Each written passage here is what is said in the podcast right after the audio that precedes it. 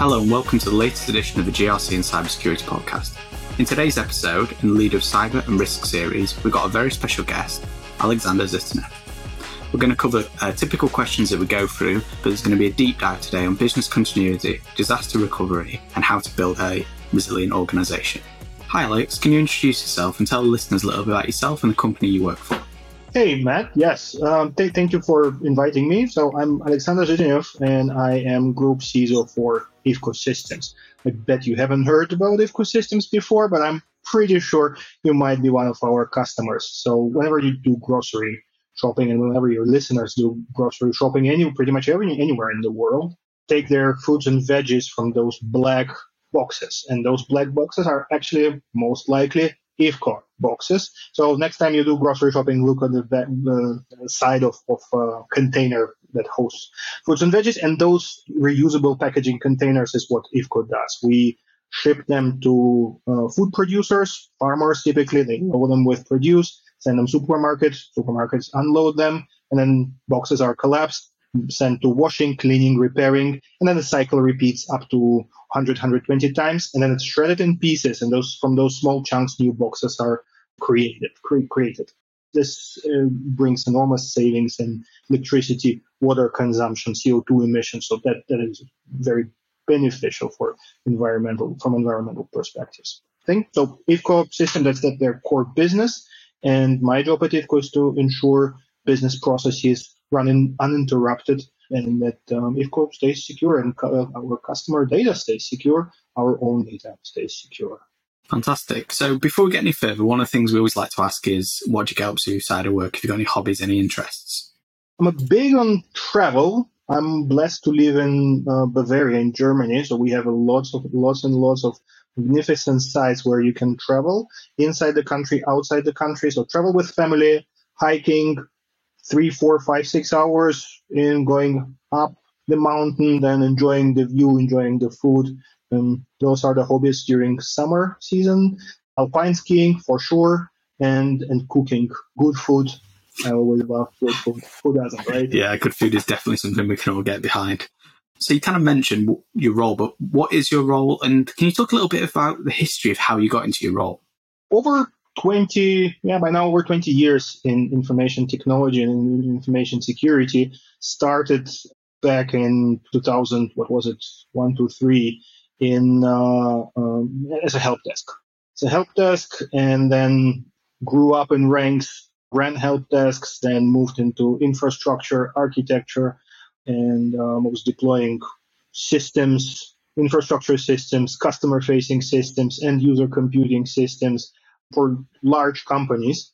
Security was, was always the topic of an interest when, uh, when I, I, operate under assumption, back then at least operated, probably still do, uh, that in order to protect something or to break something, uh, you really need to know what is it that you're protecting and uh, or you're trying to uh, attack and break into. So it took me over, over a decade, probably close to 15 years, to accumulate enough knowledge so that I felt sufficiently prepared to move into a role of um, protector, blue team role basically, and then uh, fully switch to uh, switch into information security field. And so the past probably what eight or so years, maybe close to 10 years, I'm fully focused on information security.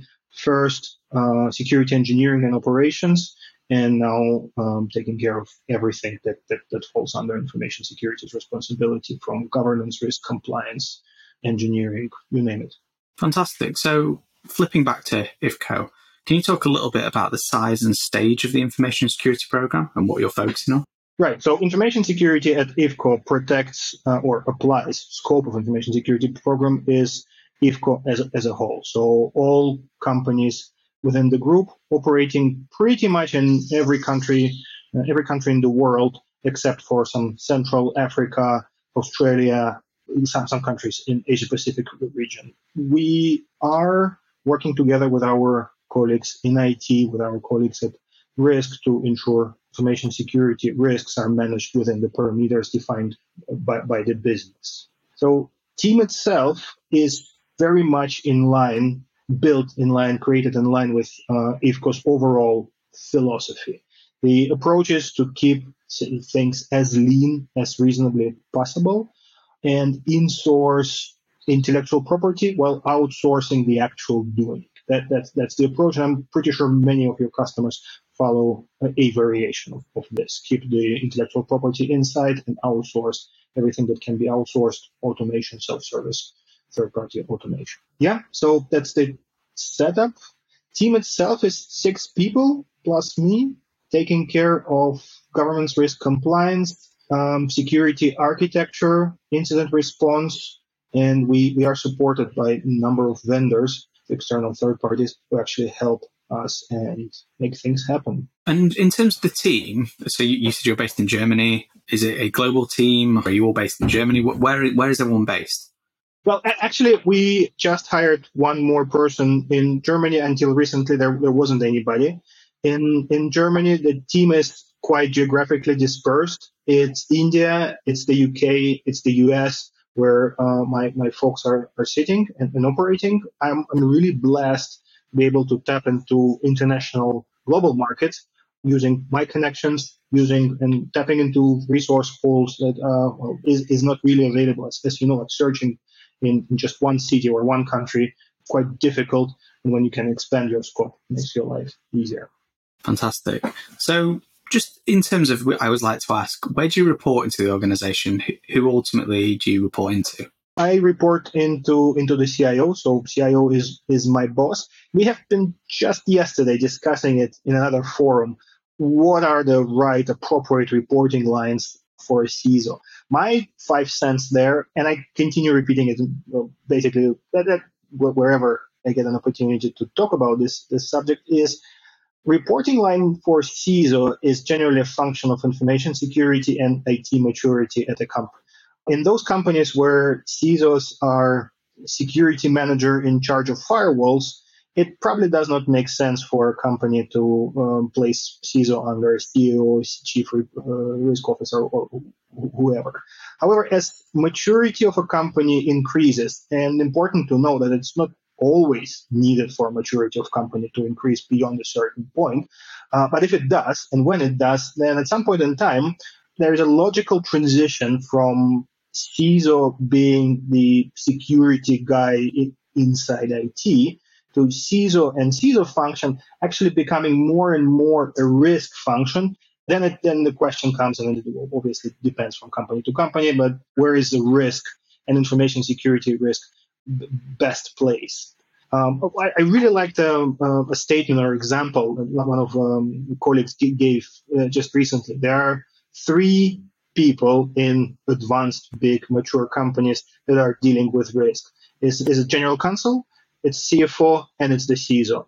Every each of those looking at their individual risks, but ultimately those are the three key risk people inside the company, and obviously the chief risk officer who helps to put everything together under the enterprise risk. Yes, uh, it's one of those things that we've seen a lot more recently, where it's like actually, ultimately, it's somewhere where the CISO's voice can be heard in an appropriate manner, and you've got the executive sponsor where you feel, I guess, that you can make your point and take it forward, isn't it? I think I think a lot of it does come down to that. But I do like what you say, like similar to making it similar to a risk function or an audit function it becomes a assurance function for the organization rather than through the standard operating lines.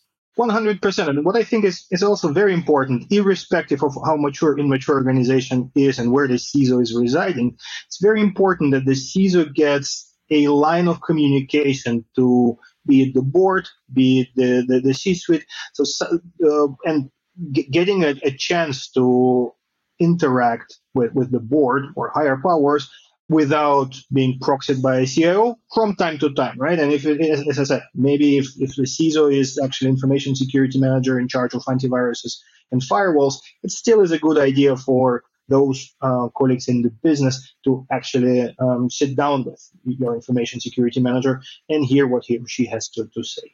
Yeah, and it's a great thing to also for them to learn business context, isn't it? And I think that context of the business and being able to say, yes, I have this technical vulnerability, but explaining it to the business, that also could bring down, if you're in finance, the payroll system. It's about helping them understand things and then understanding actually that's really important and I need to do it rather than just sending them here's 10 vulnerabilities you need to come fix. 100%. So what I absolutely preach when, when speaking to colleagues aspiring to grow uh, in, into CISO role on or, or get better noticed on, on, the, on, on the top level is never forget, but keep all your technical knowledge in mind, use it. It is your superpower, but learn to speak business language with the business. Because if you come and say, Oh my God, the main controller, 600 vulnerabilities, internet exposed on port number, whatever, they go like, hmm, okay, where is this CIO who typically translates this for me? And when you come and say, look, there is such and such probability of us losing so so much money this year because of all the possible things that can go wrong with cyber attack the moment you make it about money you get their attention right the moment you make it about whatever is important for them in in the uh, absolutely if, if it's an ot and you say look you are actually exposing your your people there's a life hazard you got their attention. And if you can explain it in, in terms they can understand, so what is a vulnerability? It's a weakness. What is a weakness? A weakness, well, vulnerability of your home is that you have actually doors and windows. So this is why you have locks and your windows are relatively solid. You can't just open them, uh, etc. When, when you make it real, when, when you translate what this vulnerability means, and you always uh, remind your business counterparts that, look, it is a, it's it's a game of probabilities, and B, we un, we as risk practitioners understand that information security risk is just a, one of the facets of many, many, many other risks, all the PESTEL approach that uh, you you have to de- you have to deal with and make risk aware decisions and put the, the benefit make, make a benefit risk benefit analysis before making a decision. So in all the uh, risk acceptance and risk presentations uh, I'm having inside the company, I, I always caveat with saying, look, my job is to present you information security risk viewpoint. You as a, an asset owner and you as a, as a future risk, potential risk owner, you obviously have a, your a broader picture that you must consider and ideally let us consider it together helping you to make more decisions, which I believe is the most important, the essence of job of risk practitioners, helping business to make risk aware decisions. Yeah, because ultimately you don't own the risk. You're helping them understand it and then they make an informed decision. So last time we spoke, you spoke a bit about business continuity and resilience. So we always like to do a bit of a deep dive subject. So let's talk about continuity and resilience as, as a concept. Can you talk me through the approach uh, for business continuity and resilience within your organization? Absolutely. So what, what I notice is that uh, the topic of business continuity and IT disaster recovery is really taking traction and gains in popularity. Because w- what is it? It is ultimately it's your if all else fails plan. And start. I, I always recommend starting it by sitting down with executives and saying, okay, how much can your business stand still? Have you thought about this? And not even because of IT, but it can be COVID it can be fires, flood, hurricanes, acts of war, what have you. Have you thought about what is the maximum period the whole business can stand still without destroying it, or without actually, if you thought about without destroying it, then what about without causing material financial impact? Have you defined this? This is typically a starting point that gets colleagues in the business, business owners, gets them, um, gets the thought running. Afterwards, it's very important to make a dashed line between business continuity and IT disaster recovery. So what is business continuity? Business continuity is ability of business processes, mission critical business processes, to continue running following a major interruption. And major interruption can be technological, it can be absolutely non-technological. As mentioned, facilities burned down, office disconnected from power, there's a there's a hurricane or flood flood or whatever it is. And this this is business continuity. It, it is much more sophisticated i would say than uh, pure it disaster recovery hitting your recovery time objectives recovery point objectives. Um, once those two concepts are are understood and colleagues are well, buying into them, understanding them. The next step is to uh, is business impact analysis, understanding what are all the dependencies for selected mission critical business processes. Or let's take a step back, defining those mission critical business processes. What are they? And who owns them within the company? Very important. Followed by speaking to those people and asking what is from their perspective maximum allowable downtime. How long can you stay without particular business process. And then what always what always helps is to speak with finance and say, okay, let's assume this business process is down. When will we start losing money and how much money will we as a company lose because there's whatever no revenue stream for one minute, one hour, one day, one week, one month. Sometimes re- answers vary, and it is then it is a job of, of uh, whoever is in charge of business continuity to reconcile those ultimately bringing it to top dogs who make a decision and then deciding what, what are our officially recognized maximum allowable downtimes for each business process in each line of businesses, each geography, what have you. And only then comes in IT. Uh, obviously, every or most enterprises these days are IT, IT enterprises, and um, that, that, that's very well understood, hence such an importance of IT. But IT only comes in when there is a good understanding on the business side what is it that we can afford? Then it's a conversation, and remember, we've already done the business impact analysis, so we have decent understanding what IT systems users or process practitioners believe are enabling, no, are enabling uh, their business processes. Then comes in IT, and the question goes to IT. So if we were to recover it from scratch, imagine data center burned down, or you are under uh, an attack that has completely wiped out your IT infrastructure what will it take you to recover, how, how, how long it will take you to recover, and um, what is the recovery point objective, right? So what, how much data will be lost. Then starts a conversation. Have we tested it? Is it realistic? Da, da, da, uh, ultimately arriving at a, uh, at a real or at first expected, then if we get a chance to test, we must get a chance to test eventually, actual recovery point, recovery time objective. Uh, and then we come back to the business and say, dear business, this is what IT can actually do. Is this good enough, right? Let us sit together and see how far is recovery time, recovery point objective from, from actual uh, expected. And if they're far away, far apart, the question becomes how do we close this gap? And it can be done through technology. IT becomes faster up to whatever hot standby. So one data center, one, one set of infrastructure fails, uh, hand over to another to it actually is all on business right? So the downtime so-called downtime procedures kick in and people know worst case no it systems pen paper fax devices what have you telex devices you start taking orders communicating with each other and what have you. So that that's that's the point. Another important aspect that often gets overlooked in, in the whole business continued disaster recovery aspect is is a concept of vital records also very very important one. So let's say you've defined your business process, your downtime procedures. Everybody knows what, what is it that they should perform, how they will perform it, where, where they go and buy a laptop if their laptop is destroyed. And then comes the question, okay, do you know whom will you call? Or do you have the bits of data need, required to execute your business processes? Do you know where are your who are your creditors? Who is supposed to execute your orders? What have you? So the, this this vital data, vital records, so-called vital records, are extremely important to actually execute your downtime procedures. And this typically comes as a well realization at the end of business continuity project.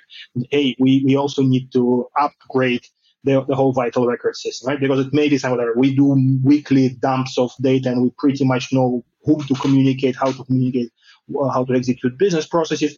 But there's typically after one, two, three tabletops and exercises, an appetite to have something a little bit more automated. So we don't have to manually dump record or vital records every day, week, month, whatever it is, but it actually is, is there and verified by, um, by, by automation. Yeah, I mean, one of the things that I think I think a few years ago people falling out of doing BC as much as business continuity as much, but I think probably the last four years or three or four years with COVID, the war in Ukraine, the natural disasters that there's been, is really making people think actually we need to be a lot more on top of this. And there's also things like uh, operational resilience in banking, where they're, they're now being told they have to do it, they have to put money aside, they have to build resilient systems if they were to fail, that their banking system wouldn't go down and all the things we saw a few weeks ago wouldn't happen. But yeah, it's a really, really big change. So you've talked about what your program is. What do you believe, like if you had to say the three key benefits of an effective business continuity program? So it is it is your enterprise overall enterprise resiliency. Business properly done, business continuity contributes to, to your enterprise resilience.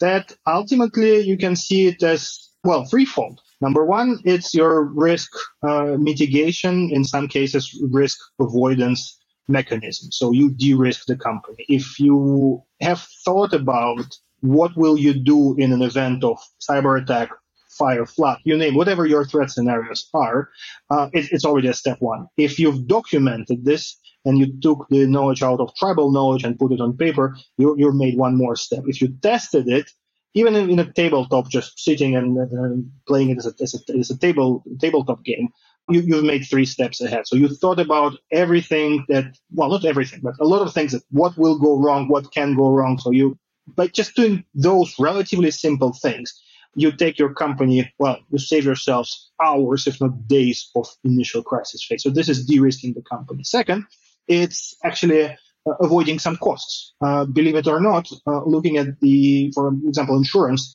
uh, cyber insurance area, uh, one of the questions they're, they're, asking is, what are your recovery plans? Business continuity, disaster recovery, tested, not tested. At the very least, do you have backups? And now, not only insurance companies, but also um, um, your banks, lenders, debt and equity holders are interested to know how is your company performing in, in the business continuity disaster recovery space. So th- this is this is cost avoidance. And third, which is also quite important, is actually you are in, by doing this, by practicing, by having business continuity, by practicing it, you are signaling, you, you will be in a position to signal to your prospect and existing customers that continuity of business, ability to serve your customers is taken seriously at a particular business place. So uh, helping indirectly, but still helping to uh, retain existing revenue st- streams and win new ones. So this is huge. Last but not least, ESG score. ESG score is actually uh, considering uh, business continuity, disaster recovery aspects, and you can add a couple of couple of points on top of your existing score by by having a mature business continuity program. So all for-profit companies care about costs and revenues. Uh, all companies care about risk, and ESG aspects are applicable to them. So business continuity is one of those things that that's good for the company. Last point is what I have seen that business continuity and disaster recovery, when executed together, they are a tremendous booster of conversation between IT, data, risk, and business owners. So you bring people together at a table and they learn to understand and appreciate why certain business processes depend on certain IT systems and how they're actually interlinked between each other. So by, by executing your, your business impact analysis and tabletops, you uh, demolish those, those walls, metaphorical walls that have seen so many pigs flying back and forth. And it also helps folks on both sides of, of the table to appreciate the work others are doing a, a, little more. Because when you start thinking about downtime procedures and, and all the the, the, the, the hoops that people need, will need to jump over businesses, well, okay, IT probably is, is an enabler for us. Uh, now we see it. Hopefully, we see it again, where this is one, yet another confirmation. And um, also the, the IT folks, they see how, how much business people do, whatever function it is, right? So from one function to another from, and they, they realize that no, those are not users. It's actually, wow, people who do the business respect. So you've obviously set up this program. It's going really well. What lessons learned? Is there some things that you think if you could do it again that you'd want to share to our listeners? It probably is worth its, its own episode. But what, what I will say, if nothing else, make sure that your business continuity program, not even disaster recovery, business continuity program, is sponsored from the very top. Because if it isn't, it will be much more, well, your chances of success are, are, are going down. That, that will be number one. Number two, make sure it is clear that it isn't IT project because it isn't. It is a business project, business resiliency, where IT is just one of many components. And I kept on repeating, and I keep on repeating, you, you hear it, that cyber is just one of many things that can go wrong with your business processes. It's everything you revealed during business impact assessment and analysis, where people, facilities, suppliers, electricity and telephone companies, they, they all play their, their part. So it's by far not an IT project. So ne- never ever pitch it as, as an IT project. IT can be very well positioned to kickstart it because they have the, an expertise. Now, this brings me to my third point. Make sure it's very important that there is a business representative spearheading the business continuity part. Because again, this is not an IT project. It's a business project where IT plays a significant part. We can we help to kickstart it because again because we have expertise. But then we should start it rolling and hand it over to somebody in business to keep on running it. Fantastic. So we're going to flip back into some of I guess the more standard questions now. So what are you doing at the moment that you think is really working and making a difference in the business? Quarterly risk reviews. Let's scratch the word quarterly and replace it with regular. Regular risk reviews and regularity and frequency every every listener will, will define for their particular business uh, and, and lines of business inside it. But speaking to both asset owners and risk owners, helping to realize what are material information security risks impacting their systems that are enabling particular business processes, this is it consumes probably good 20%, 20 to 30% of my time throughout the year. So regular scheduled uh, risk reviews as well as ad hoc or project specific risk reviews. So helping all the stakeholders who should be making decisions to make risk aware decisions. That, that is absolutely crucial in elevating risk aware culture across the enterprise. So it's not like, well, I guess security or IT will take care of it. It's like, hmm, there are, there are privacy risks, there are uh, information security risks. How do I think about them together with people from IT, those who understand how systems are running, before we put something in production, before we put something in place? That is probably the key element that really, really works well. Fantastic. Yeah, I can imagine like actually getting them to understand and working on that kind of understanding the risk, explaining to them, and as we said before, like bringing it down to their level so they understand how it impacts on the business can make a huge difference. So, what are the biggest challenges that you have? I probably will will not uh, offer any unique perspective. It's people, finding the right people, retaining the right people, making sure your people are happy, and making sure your stakeholders are um, are, are happy. So, people side of this job is is one of the biggest it's not the biggest side of, of this job. Followed probably by time, everybody or many of my colleagues and friends and peers in the industry, they wish they had more hours in the day. So finding the right time. And my answer here is prioritize, prioritize, prioritize.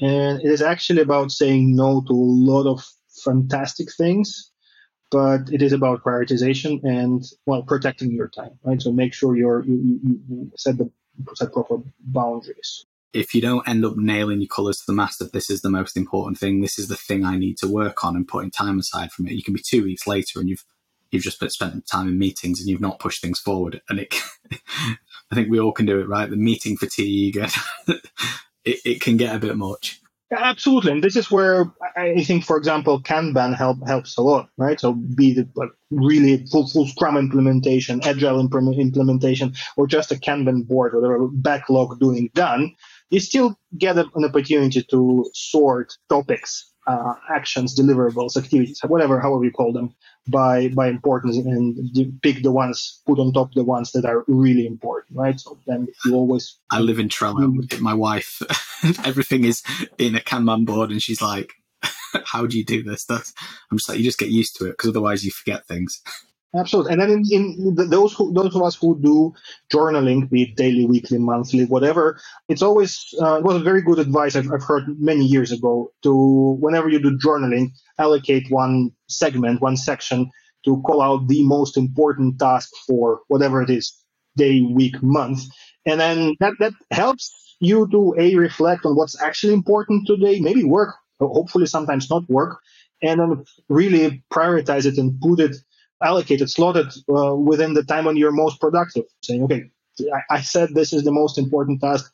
Let me protect this task and get it get it executed. Hundred percent. So let's talk a little bit something different here. So you talked about people, but can you talk me through what you think a great information security professional looks like? What what do you look for when you're hiring?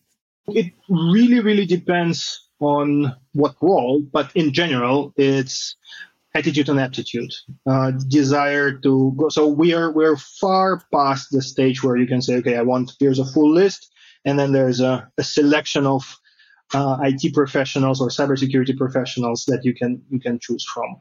it's actually uh, what what I value the most is ability to continuously develop and pivot because I believe this is one of one of the key success factors in all professions, I, I guess, but information security for sure. Because information security professionals in small teams, I, I give, give you that, that in huge teams you probably might be focused only on a topic, whatever. Vulnerability scans, not even assessments or, or, or management, just scans, and you're really good at it can, can be the case. But in, in smaller and mid-sized companies, you need to be to, to an extent relatively universal with certain um, areas of expertise. And for and again, this this advice or this this perspective uh, goes to th- those working in smaller and mid-sized teams.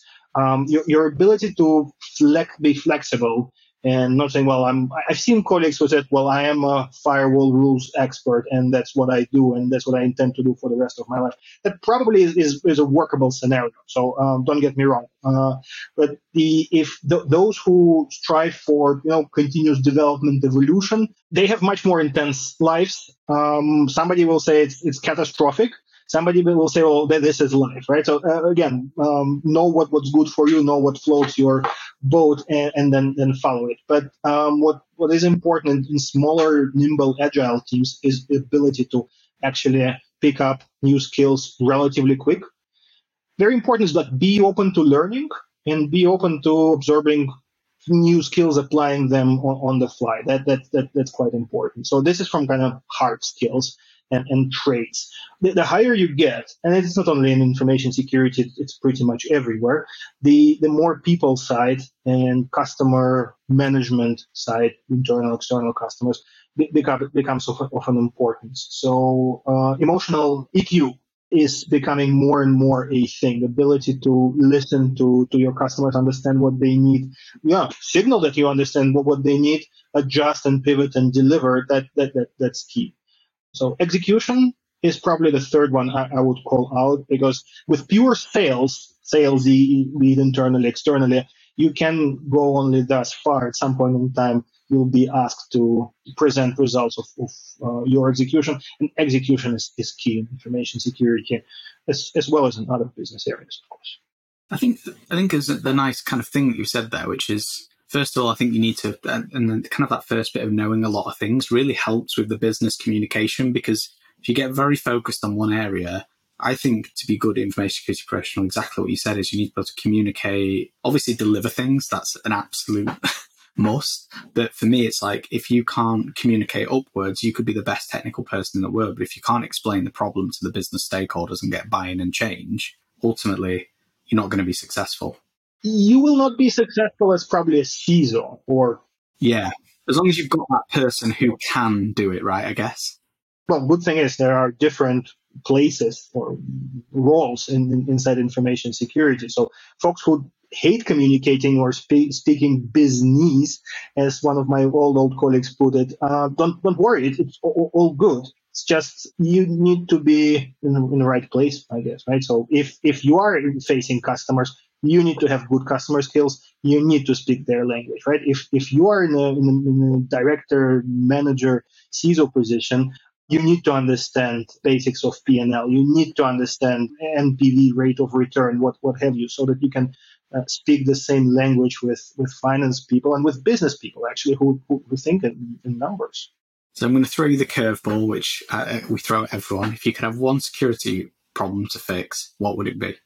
Let, let me kind of give you a peek behind behind the curtain. I, I spoke to Steve of a huge company. It's huge company. A couple of what was it already months back, and asked him the same question. And he said, "Well, we're here in security. We're not here to wave magic wands. We just work hard and get things done." I was like, "Okay, that's fair. That that is an answer." My next tempting answer is uh, make phishing go away. But then, as you can imagine, right? So if you cut one head of a hydra, two more heads appear. So you, you never know. Maybe phishing isn't that bad if we we cut off phishing, then whatever some other forms of initial access will will appear that will make life.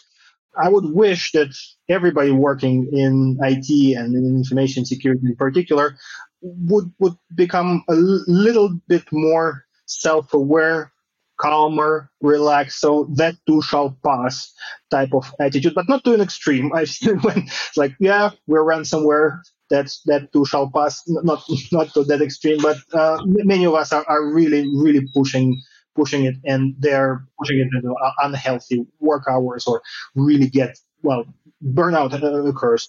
So a little bit more uh, self awareness and, and Zen calm in their lives. So that would be my magic one wish. Fantastic. So one of the things that we always like to do is ask if other security leaders should we have in this podcast. Is there anyone that you'd like to recommend that we have on the podcast?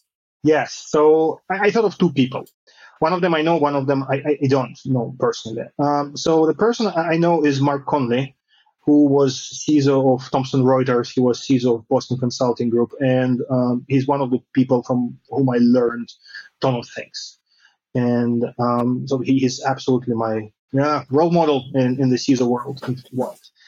Uh, a person who I don't know, but I I'm absolutely so. The, the, actually, person who who was a trigger for me to start moving into the information security space is Steve Gibson from uh, Gibson Research Corporation in, in California, and I'm um, one of one of the pioneers of information security podcasts. Initially, it started as 15 minutes podcasts, and then evolved into into uh, longer ones. He's a, a fantastic person and um, everybody can learn so much from him. I hope it's okay that I'm doing a little bit of advertisement. No, no, no, go for it. It's always it's always nice to hear people's stories and a bit more behind them. So, look, Alex, really appreciate it. Thank you so much for your time. If our listeners want to hear a bit more from you, connect with you, where's the best place to get in touch? LinkedIn. Let, let's let's connect on LinkedIn. Let's talk about business continuity, Zen, information security, or anything else. Thank you. All right. Thank you, Alex. Thank you for having me.